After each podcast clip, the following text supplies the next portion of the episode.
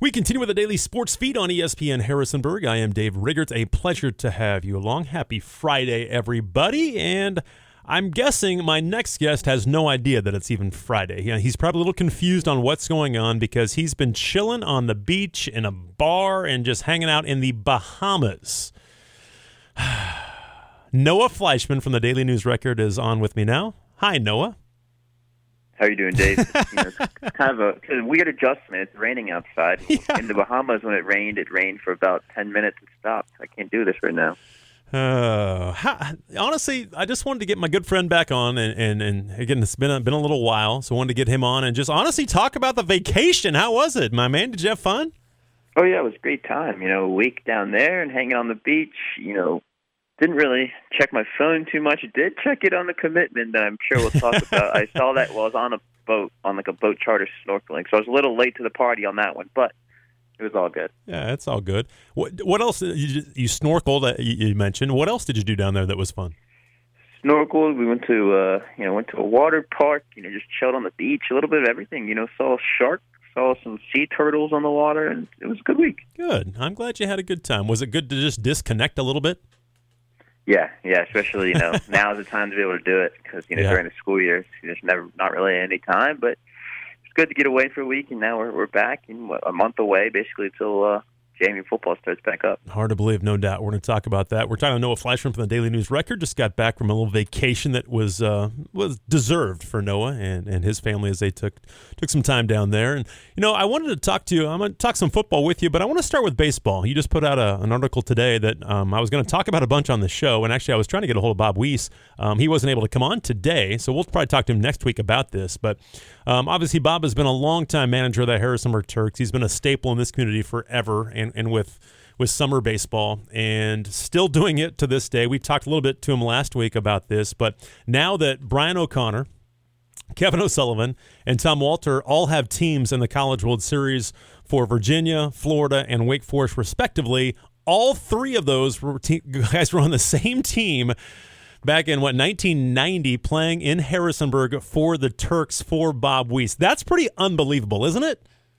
It is. It's a pretty cool feat, right? You have three guys that just were playing college baseball together, you know, for one summer in Harrisonburg, and, you know, 33 years later end up, you know, being on the same stage at the same time. Two of them have won national titles and been here before, but, you know, I think it's cool for Tom Walter, and a lot of everyone was talking about that. It was, you know, it's his first time making the College World Series, and he's been a coach for almost 30 years, so it's, it's pretty cool to see. You know, it, it, talk a little bit about that. I know you had a chance to talk to Bob, and he wasn't able to come on today, and we'll talk to him a little bit more about it tomorrow, but or next week, I should say. But you know, uh, talk about what, what he had to say about that team and, and those three.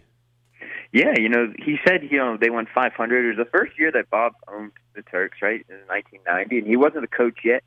Um, he was just, you know, running the the operations side of the team, put the team together, and he only had a couple months to do it. And he put a lot of good te- players on that team. There's a few guys that made major league debuts. Um, you know, one that was within the front office of the Nationals when they won the World Series. Then you have three guys that go on to, to be pretty big time college coaches, and the fourth one, um, the coach at Oregon also played there, and he almost made the College World Series Yeah. too. So that would have been kind of crazy if they had four, and basically half the field would have been, you know, Harrisonburg Turks. But three is a pretty good number for Bob Weiss. Yeah, no question. We're talking to Noah Fleischman from the Daily News Record. He's got an article out today. Um, again, you can read it online at, at dnronline.com slash sports as he talks about the three gentlemen we just talked about leading Virginia, Florida, and Wake Forest into the College World Series. Um, two of them will meet up tonight together when they when UVA takes on Florida in the uh, primetime game at 7 o'clock in Omaha. But Bob Weiss, again, he acquired the Turks in, in March of 1990, and these three were all on the same team. It's, uh, I, I guess, that's why they're they've been coaches for a long time. Maybe since the team was only 500, they weren't that great of players, right? I mean, you know, some of them played pretty well. I think Brian O'Connor ended up did sign with I think Milwaukee Brewers after he was done playing college ball at Creighton. Um, but I thought was interesting was that was the first time Brian O'Connor had ever been in the state of Virginia was when he played for the Turks, and obviously now he's been a staple in Virginia baseball for the past 20 years at UVA. So it's kind of interesting touch there, and, and now he's kind of back in his hometown at Omaha, trying to trying to get another national title. Yeah, that's yeah, that's really cool. And with those guys, again, they they probably they I'm sure they remember the summer, but it it's cool for us being in Harrisonburg and they were all here. But that's been a long time ago since they've been here. But that's pretty amazing um, that they were on that team and they've had so much success. I'm guessing that. Uh, when you look at those guys and the success that they've had, I'm guessing Bob. Bob probably helped in their success at, at some point just because of what, what he was able to, to teach them at times.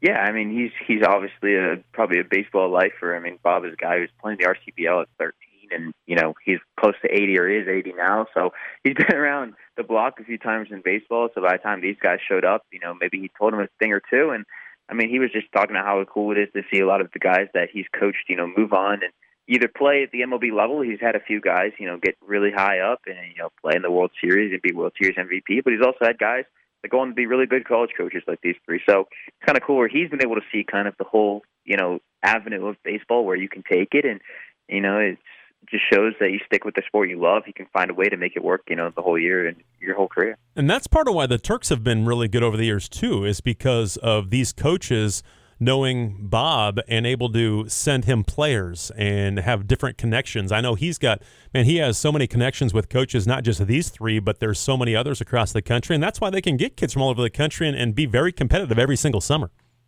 Yeah, you know, Bob told me a couple weeks ago, you know, it's really hard these days to recruit for college, you know, summer teams because there's so many leagues around the country. And it didn't used to be like that, you know, 30 years ago. And 30 years ago, you could get the All Americans to come to the Valley, but now, you know, the Cape is kind of the big time thing. That's where if you're you're an All American and, and draft prospect, you're probably going up there.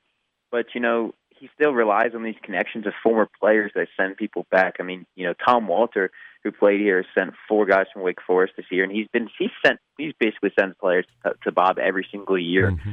Um, and there's other people that have played for Bob too, like you know, Oregon sent a few players before, and then you know, a couple guys are playing really well right now um, for the Turks from Oklahoma City College, um, an NAIA school. You know, their coach was the first, one of the first coaches of the Turks when Bob bought the team. So it's kind of cool how connections kind of pay off and guys really re- recognize what Bob Weiss can do, and you know they keep sending guys back to him. Okay, we're talking to Noah Fleischman from the Daily News Record. As again, three of the former Harrisonburg Turks coaching in the College World Series, and uh, Bob made no bones about it, did he? He he's he's rooting for Tom Walter and Wake Forest since he's never won a national championship. Yeah, that he is. He wants he wants him to you know he wants him to win his first one. He also wants him to win because he he sent him four players this year, so he sent him the, the maximum you can send in the valley. So you know he's he's happy and wants that guy to win.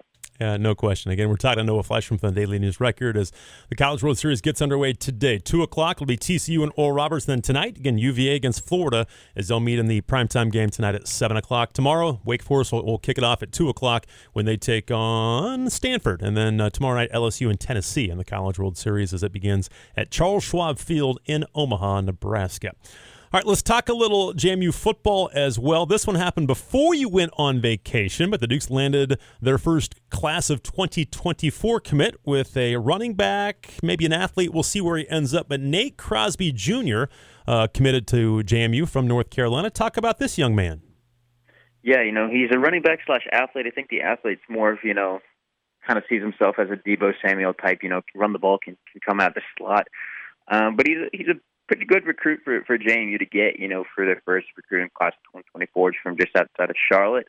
Um, you know, he had offers from other, you know, group of five schools, including Charlotte, who's, you know, right down the road from his house, but he ended up picking JMU. And it's a good way to start, you know, the Dukes and to really pick up a running back, which you think, you know, you're going to see basically every single year. They're going to, they're going to try to load that room as much as they can. They've had so much success, you know, in doing that the last few years. You know, you keep doing it I was going to say, I don't think there's ever going to be a problem with them getting backs just because of what this university has, has churned out as far as running backs go. I think they're always going to be able to get some pretty talented guys in that room. Yeah, I think they will, and, and he's a good start. He's not really, you know, a you know top rated recruit. He's not a four star, five star guy, but it's kind of what JMU his bread and butter is. You know, taking guys that are under the radar players and and letting them flourish. I mean, you saw that with Percy Agyei-Obese, you know, Kaelon Black.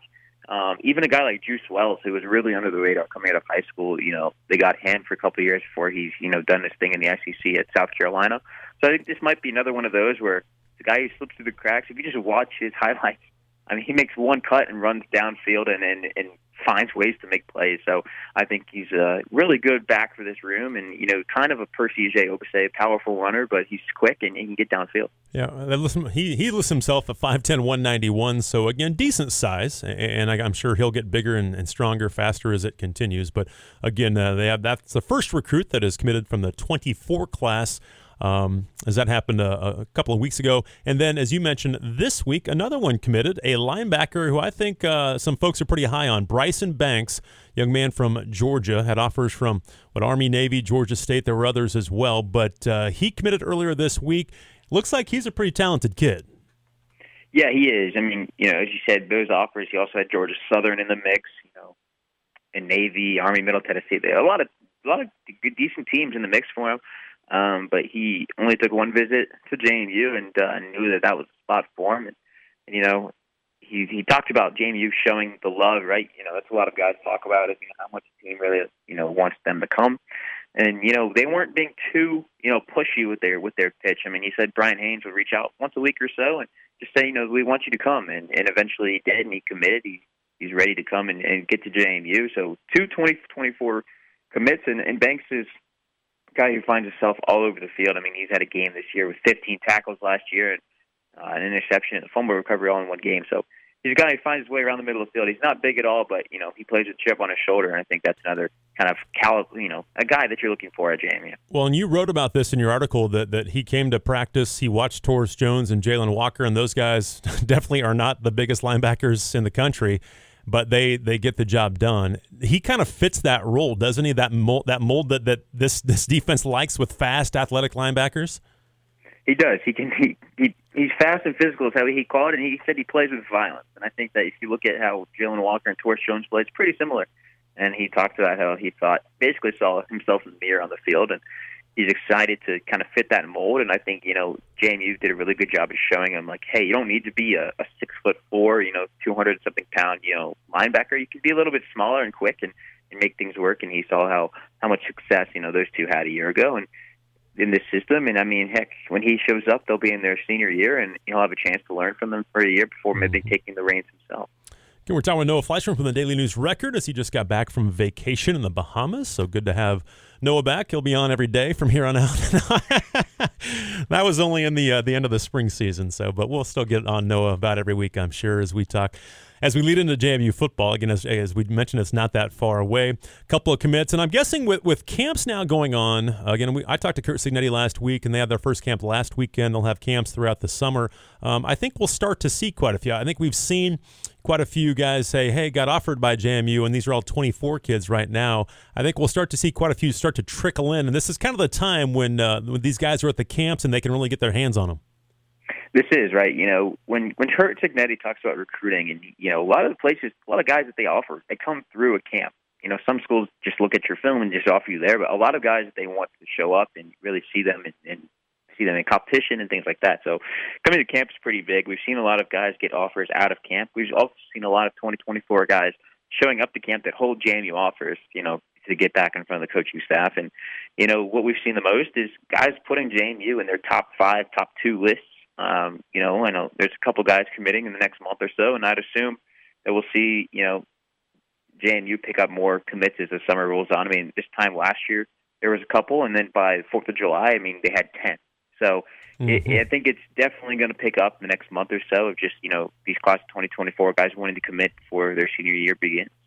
We're talking to Noah Fleischman from the Daily News Record, and um, I saw this on the roster last week, and I think that you did as well. But I I love I love uniforms and numbers, and I, I love why people pick numbers and do different things. And there's always number changes after certain years and everything like that because uh, you're kind of given a number when you're younger in in your career. You, as a freshman, they just kind of give you a number. This is what's available. Here you go. Um, Taurus Jones now wearing number zero. I freaking love it. He's gonna look like a bad mofo, isn't he? Yeah, it looks great. I mean, you know, Isaac Ukwu departs, and I think he saw that, and he was like, "I need, I need the number," and uh, you know, he definitely earned it last year. I mean, you talk about a lot of these guys just get handed a number when they show up on campus, but the older you get, the, the more say you get in what you have on your number or on the roster. I mean, we may see some nicknames pop up on the roster too this year. you know, some of these older guys. um, yeah, yes, we may, we may. We'll see. Um, but the two the, now the, the two guys you mentioned, Taurus Jones, Jailin Walker, wearing zero and five as linebackers. That's going to look sweet. I, I, I like it. I like it. I like it too. I think you know single digit numbers. It's it's it's all the rave. You know, especially now with the NFL making that rule change right. a couple years ago. Right. I mean, we've seen it in college football for a while, but zero and five on the on defense. You know, both of them get those guys changing their numbers from a year ago. Single digits, maybe they want to look a little bit more athletic. You know, even though they're already pretty athletic guys, the single digit might help a little bit more. Usually, it's the. Uh, I mean, we talked to Mike Green and guys like that here over the years, and they would switch to single digits. They want to look slimmer. um, these guys don't need to look slimmer. they may, they probably need the double numbers, but uh, they'll look sweet, no doubt. Then Brent Austin goes to 23. That's a good cornerback number. It is. I mean, you know, he's a guy who earned his opportunity to change his number. I think, you know, yeah. with how he played last year, and uh, he's going to have a big role coming up. I know we talked about cornerbacks last year, but if you look at the depth chart on corner, it's you know he's up there toward the top of the list with uh, with Chauncey Logan on the other side. So young corners, but they both played really well a year ago. And it looks like Jordan Funk again. He might be a tight end all the time now. We weren't sure. He was kind of back and forth in the spring. Thought he might be a tight end, but he's played defensive tackle obviously as well.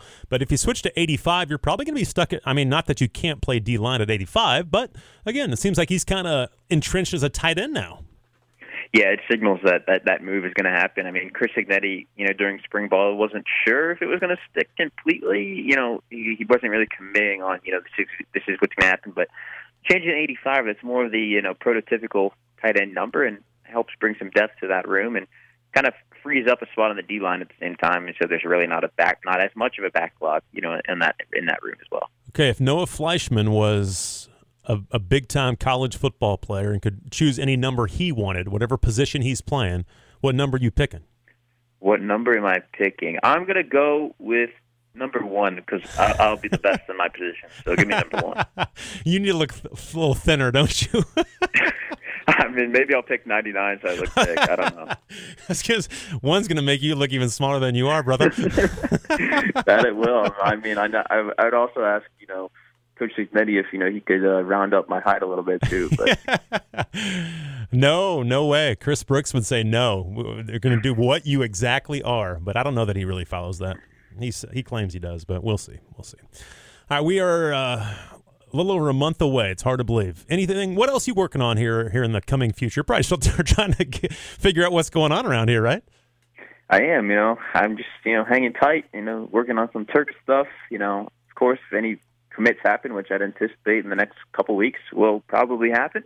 Um, we'll be all over that, and yeah, just you know, kind of taking it a little easier right now before we get back to the swing of things in you know just about a month when we go head to New Orleans for media day. Yeah, absolutely. We're just over a month away from that, and that'll be fun.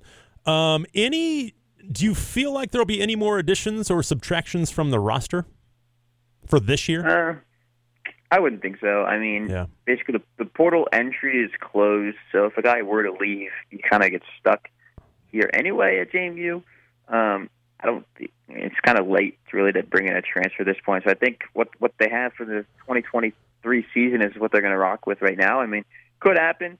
Um, you know, you could enroll, but at the same time, you would want people on campus right now during right. conditioning and, and, and summer classes. So I, I'd anticipate the guys on campus are the guys that are going to suit up um, when September 2nd rolls around. And everybody's here now. All the transfers are here. The freshmen are here. So they're all starting that uh, process to get this team where they want to get it here in 2023. So exciting times here as it is not far away.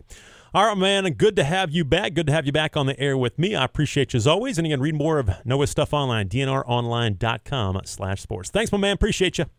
Yeah, thanks, Dave.